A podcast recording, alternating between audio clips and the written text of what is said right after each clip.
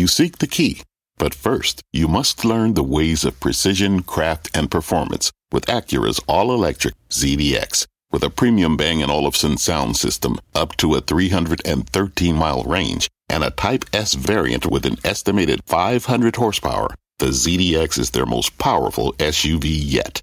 Unlock the energy when you visit Acura.com to order yours today. I'm Melissa Lee, and this is Fast Money. Tonight's trader lineup: Steve Grasso, Bonawyn Eison, Jeff Mills, and James McDonald. Tonight on Fast, a Friday fade. The S&P 500 pulling back from a record high as investors gear up for a huge slate of earnings in the week ahead. Just look at all the big names reporting: Apple, Tesla, 3M, Facebook. We're going beyond the bottom line to bring you the one key thing to watch when these names report. And later, GameStop won't stop. The stock surging another 51% today, but there is big drama surrounding this record run. We'll tell you all about it straight ahead. But we start off with big news out of the White House. President Biden rolling out a new plan to raise the federal minimum wage to at least $15 an hour. But the move could have some major ripple effects on the U.S. economy. We kick things off tonight with Steve Liesman, who's got the details. Steve.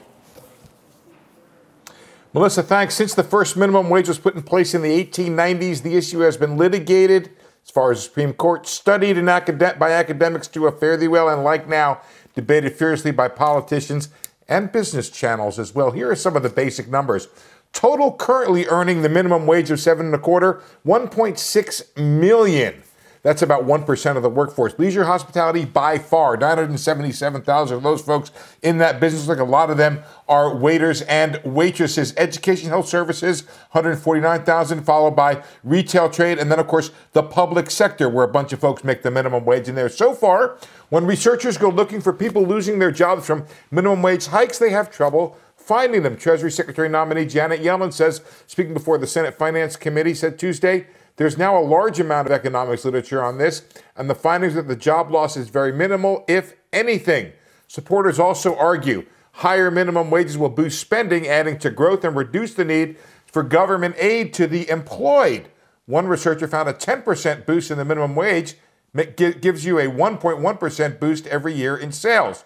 Now, opponents point to Congressional Budget Office report that found raising the minimum to $15 would give some 17 million Americans a raise, but could cost or reduce jobs by 1.3 million. That's the median number. About 40% of workers make below $15 an hour. So be a big boost for a lot of folks. Those skilled workers and teenagers could be the most at risk for layoffs. Companies could be motivated to raise prices, cut hours, and automate, which they're motivated to do anyway. Opponents say a strong economy and a tight labor market is the best way to raise wages, but that doesn't always work. Couple facts. Minimum wage has not kept pace with inflation. Wages overall have not kept pace with productivity, and more employees have fewer places to work, so they can go down and find a higher wage at another employer, a higher minimum wage. It can help offset the lack of competition for labor in some areas. The question overall are more workers and therefore the broader economy better off at a higher minimum wage? Melissa, you will continue now like a 120 year debate. I'm glad we can do it. Um, we got a half hour show tonight, Steve, so we'll do our best. But I got a quick question for you. You speak to a lot of economists. Sure. So when economists hear about this, do they then plug into their models higher spending, higher economic growth, lower jobs? What, what is the input then? Um, it's interesting. I don't know that anybody has done that just yet in terms of it, but but there is some new research that what I just mentioned that shows there is higher spending linked to, for sure, uh, minimum wages on a local basis. Um, price increases are another factor that are out there. You have if it's a local business and they're hit by a local increase in, in the minimum wage, they may raise their business. But national chains, as you know, Melissa, they have national prices. So that's a big mm-hmm. reason why it may not matter on a local basis if the if it's a national change. So they plug a lot of stuff in. There's still a lot of debate about it, but overall, I think the literature so far shows there is not a big employment effect, but they do want to see it done gradually over time. Okay. Steve, thank you. Steve Liesman. Uh, I, I think the consensus or the knee jerk reaction to hearing this, Jeff Mills, would be that it would be negative for corporations. It would eat into margins. It would raise costs. It might cause them to, to spend more on technology to replace workers that they have to pay more. We've heard this all before, and yet we saw Target, we saw Walmart go to higher wages, and look where the stocks are now. Yeah, that's absolutely right. And, and to Steve's point, you know, this has been a 100 plus year debate. And without trying to predict what's going to happen, I think there, there are a couple of things, at least I think we know for sure right now, in terms of how this is likely to play out. And, and maybe just cutting right to the chase, the most important thing is I don't think that this is going to happen, at least this year. Maybe you get past this year and you get some sort of bipartisan agreement uh, to make this happen. But I think right now, there's very little appetite on the Republican side to push something like this through to increase the cost of small business uh, during the pandemic. I think there's this false notion that this is all driven by larger corporations. And the fact of the matter is 50% of minimum, minimum wage workers are working for companies that employ less than 100 people. So because of that, and, because of the lack of Republican support, you know, typically you're going to need 60 votes in the Senate to get this through. So that means you need 10 Republicans. Um, that's not going to happen, at least in my opinion. You can try to get it through the budget reconciliation process, so putting it in the next COVID bill. Mm-hmm. So that means you only need 51 votes. Um, I don't think that that's likely to happen either. That reduced threshold of 51 votes. It then narrows the number of items or the kinds of items you can actually put in a bill like that. And talking to our research experts on the policy side, they don't think the minimum wage fits into a bill like that. So I, I, don't think this is something we have to worry about in the immediate term. The very last thing I'll say in terms of things that I think we know today, and this is almost outside of the minimum wage discussion, but just thinking about wage inflation in general, you know, earnings are going to be so important to the market this year, given mm-hmm. multiples have already expanded so much. You know, what happens to margins given possible wage inflation? Um, and I think the bottom line is this: we're going to get to the end of this year we're still going to have three and a half million more people unemployed than before the peak of the pandemic. So that labor supply demand dynamic, at least in my view, keeps wage inflation tame. So I don't think margins are immediately at risk when thinking about the broad S&P 500. Yeah, um, what we have seen, Steve, is many companies investing in technology, which potentially could be perceived as replacing workers. We saw that um, with McDonald's in terms of installing kiosks, so I don't have to order my chicken McNuggets with a person. I can order them uh, through a computer, basically. Is this just going to be a, a, push towards um, towards this end? I mean, a, a, facilitation of this trend. Yeah, I think so. So Jeff covered a lot of ground there. So I, I think you're right. I think McDonald's is a great example of the kiosks. Any company that can add technology is going to add technology to replace a human being, and that was before this debate was even going on obviously not 120 years ago, but this was uh, th- this is something that you're starting to see corporations move in front of. But Jeff made a great point.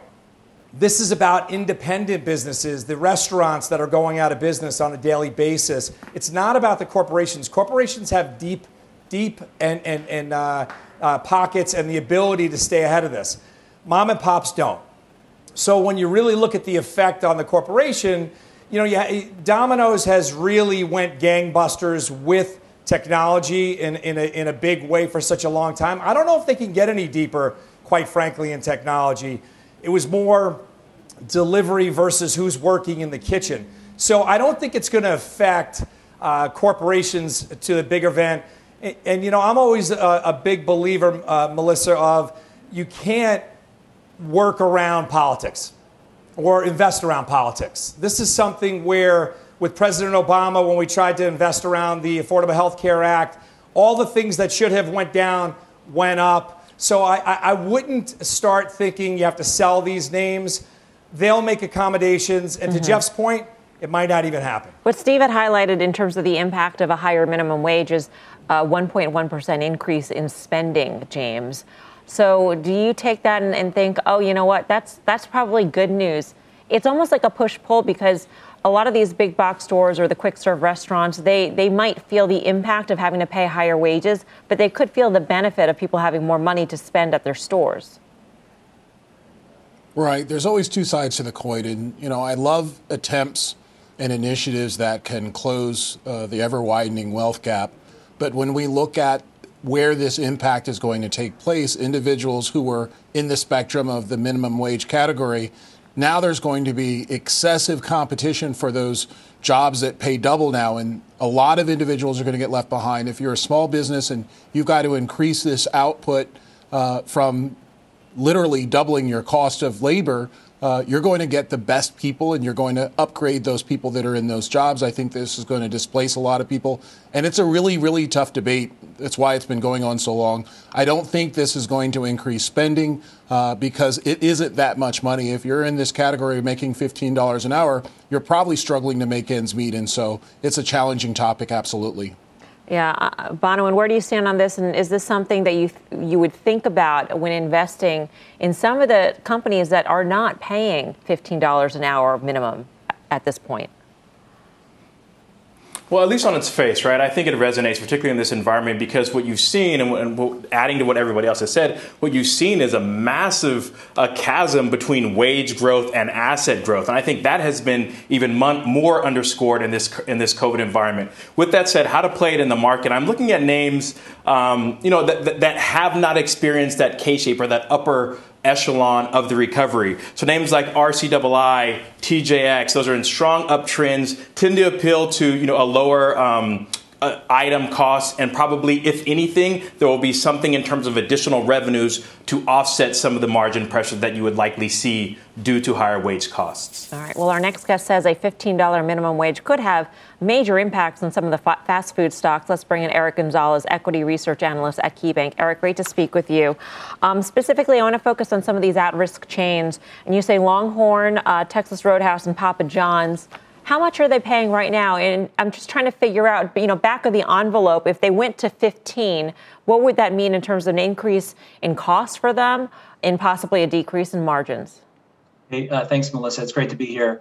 So I think in terms of the chains, if you if you look at on a on a geographic footprint basis, if you were to weight uh, their footprint versus what the state uh, minimum wages are, um, you'll notice that Jack in the Box, um, or sorry, Longhorn and Texas Roadhouse and Papa John's you know those have a specific geographic exposure that may lend itself to a greater delta between its, its blended wage and that $15 but that's not to say that these companies aren't paying above minimum wage in certain instances where there's a where there's a tightness in the labor market. So you know i think i think the bigger uh, issue here is you know depending on which stakeholders perspective you're, you're coming from whether it be full service or quick service wage inflation is something that restaurant companies have had to deal with for a long time. And you know those with, with heavy exposure to states like california and new york you know they've largely figured out how to navigate through it. Right. Um, I'm, I'm, glad that you mentioned geographics because that's going to be important in terms of figuring out what that delta is. In other words, what that difference is between what they're currently paying um, workers at the entry level and what what the federal new minimum wage could be.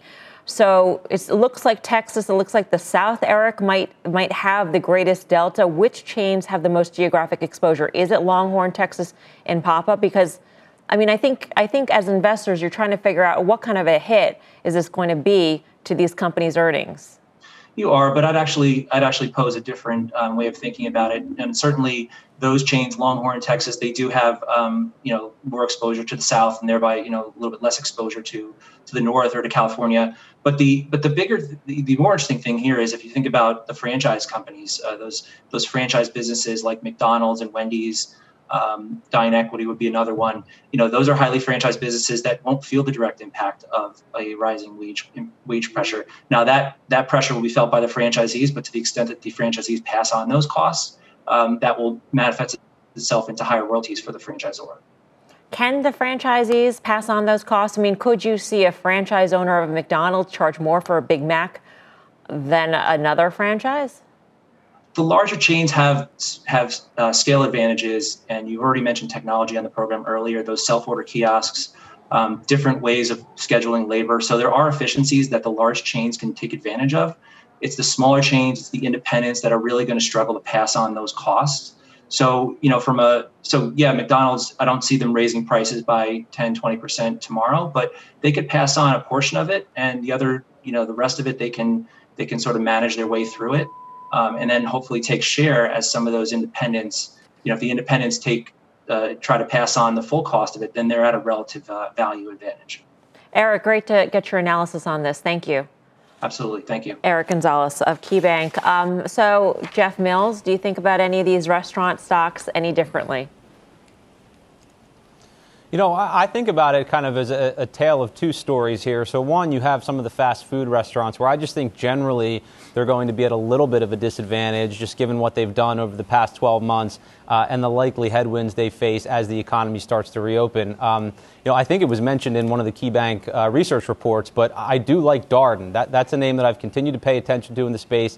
I think casual dining is going to have a little bit of a tailwind as the economy starts to return to normal, as we start to ramp up valuations. They've already done a really good job of controlling costs, so that makes them attractive to me. I like the diversified uh, brands that they have. They're well known brands. And if you just look at the chart, it's in a really nice, steady uptrend. It's looking like it's going to break out to new all time highs, um, and the valuation is pretty attractive at 17 times 2022 earnings. So those are the kind of companies I would want to focus on in the restaurant space. Yeah, it does seem that if you're a believer in the, in the reopening trade, that a casual dining chain would have a little bit more leverage to that. James, where where do you go within restaurants? I like McDonald's actually. Um, you know, it's a big corporation with a long history of dealing with economic cycles in our country. Uh, it's a brand that's never going to go anywhere. They're ahead of the curve. They understand what happening, what's happening in the economy, uh, and they're going to continue to pivot. They have all the data, they have all the technology, uh, and they have the breadth of understanding of consumer behavior. And so, McDonald's would be my pick in this category. All right. Up next, we're going beyond the bottom line. The single most important thing you need to watch from four big companies reporting earnings next week. And later, Game On shares a GameStop soaring as an army of day traders go to battle with one well known short seller. We'll bring you the full story when Fast Money returns. Hello, I'm Laura Castleton, U.S. Head of Portfolio Construction and Strategy at Janus Henderson Investors. Is a brighter future possible? At Janus Henderson, we think it is. For 90 years, we've worked to help clients achieve superior financial outcomes and fulfill our purpose of investing in a brighter future together. We know that this means our thinking and our investments are helping to shape millions of brighter futures for the next 90 years and beyond. To learn more, go to janushenderson.com. What does it mean to be rich? Maybe it's less about reaching a magic number and more about discovering the magic in life. At Edward Jones, our dedicated financial advisors are the people you can count on for financial strategies that help support a life you love. Because the key to being rich is knowing what counts. Learn more about our comprehensive approach to planning at edwardjones.com slash find your rich. Edward Jones, member SIPC. Welcome back to Fast Money. Earnings season ramps up next week with big names like Apple, Facebook, and Tesla all set to report, but we're cutting through all the noise and going beyond the bottom line. We tasked each of our traders to pick one company and the single most important thing investors need to watch when they report. So let's go around the horn. And uh, Steve, you're on Apple. Yep. What's the one thing to watch? You, you got to watch service growth or services growth and any any indication that they can give or any insights they can give there if you remember, the biggest pushback on Apple was it was a hardware company that was dependent on iPhone sales. It's still 40% of sales. I want to see that services growth jump above 53 billion. That's the reason to buy Apple as a growth company. Yeah, and, Jeff, I don't know what you're watching, but Apple is certainly going to be key for the for the market for the entire tech trade, especially given the monster week tech has shown, big cap tech has shown this week. Yeah, no question. It's key for that, and it's also key for kind of the value growth trade. I think Apple tends to be categorized on either side of the fence, so I, would watch that closely. But I totally agree with Steve in the sense that you know Apple is trading at a valuation right now uh, that needs to be justified through a certain level of growth. And I think that level of growth ends up being justified through services. So you know investors are going to be laser focused on that. They want to make sure that that growth trend is intact to justify the valuations that are currently being paid. So I'm in a 100% agreement with, with Steve on that. We continue to hold the stock. I know we've said it a million times. It's a stock you hold and it's not a stock you trade. So for us, we're, we're still going to hold it through earnings. All right. Facebook's the next big earnings report that we're watching. Bonawyn, what is the one thing on your radar? Listen, I'm looking for rhetoric around censorship, free speech, and, and how they're going to deal with uh, hateful type of rhetoric. Um, you know, we've seen some account suspensions, and if it wasn't too long ago, first half of 2020, where we had the BLM movement, and we saw small and medium-sized businesses kind of pull ad spend. Let's see how they address this situation, which clearly resonates with a much larger group of people. That's what I'm focused on. I mean, after the Capitol riots, James, Facebook's got a lot of explaining to do potentially. I tell you what, when Bonawyn speaks, I listen. Uh, brilliant analysis there, and I think uh, the sensitivity to the public perception of the business is probably going to be the most impactful uh, uh, uh facet of how this stock behaves. And I think Bonawyn's spot on. I mean, if they've got to walk a very careful line of growing their uh, ad revenue and getting viewership up, keeping memberships. Uh, but when you're that big and you have that many people watching you, you've got to be very sensitive to uh, any social disconnect that may come. Yep. 3M is out on Tuesday. Jeff, you're watching this. Yeah, I think I've certainly picked the most boring stock of the bunch here, but I do think it's interesting just for, from the, the sense of the cyclical trade that's going on. And this is one name that hasn't really participated, hasn't been like a caterpillar of the overall industrial space. And I'm looking at the business segment specifically one on the healthcare side. You know, healthcare has been underperforming. They've had a decrease in elective uh, procedures just due to the coronavirus. That's the higher margin business. So I want to look at the margins in that particular area to see what's happened over the past quarter given the virus backdrop. And I also want to look at transportation and electronics because this has been another area that, that's been a consistent drag, a significant drag last quarter. Um, and again, this is an area where you've seen margin compression in their business. So if they can get margins up into that 25 to 30 percent range, that could be a big driver of the bottom line. Uh, and I also want to see if they're providing additional guidance because I think that'll not only be telling for 3M but for the overall economy in general. All right. Finally, as Tesla and uh, James, you're watching. It seems like Tesla's got a lot on the line given the run into this quarter. Well, the most important thing is deliveries. And understand Beijing wants 25% of those automobiles out there to be electronic vehicles, and they're only at 5% now. Uh, and Tesla so far is doing great. They delivered 495,000 units in 2020. That was a beat of a $480,000, uh, excuse me, 480,000 car delivery target. Um, they released the Model Y last week, and this is a car that's fifty to seventy thousand dollars cheaper uh, than the local rivals. Uh, it might be a better car. It has the autopilot feature, uh, and most importantly, here that growth is going to happen. And Tesla so far is delivering. I want to watch very carefully uh, the pace at which these vehicles get delivered because that's going to be the arbiter of success for them. All right, up next. Game on or game over? The epic battle breaking out over GameStop. The drama next. Welcome back to Fast Money. Checkout shares at GameStop surging another 51% today. The record move driven by a retail rebellion, an army of day traders going to battle against noted short seller Andrew Left, who laid out five reasons why he thinks this stock will go to 20 bucks a share. That commentary sparking big outrage from shareholders online and prompting Left to release a letter within the last few hours saying he will no longer be commenting on this stock. Left writing he's been harassed by an angry mob, what he calls an angry mob, that has committed multiple crimes, and he's turning information over to the FBI, SEC, and other government agencies. He goes on to write, We are investors who put safety and family first, and when we believe this has been compromised, it is our duty to walk away from a stock.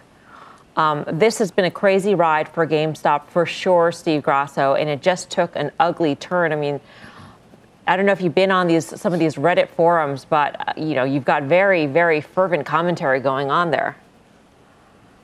This is crazy. And, and, you know, this is the same type of thing where you get these, you know, occult like uh, investors that were in Tesla or Apple. If you say if you say anything bad about them, yeah. it's it's over for the stock. But this is terrible. Yep. Okay, we'll keep you uh, uh, abreast of the developments on this story. Thanks for watching Fast. We'll tweet the final trades, by the way.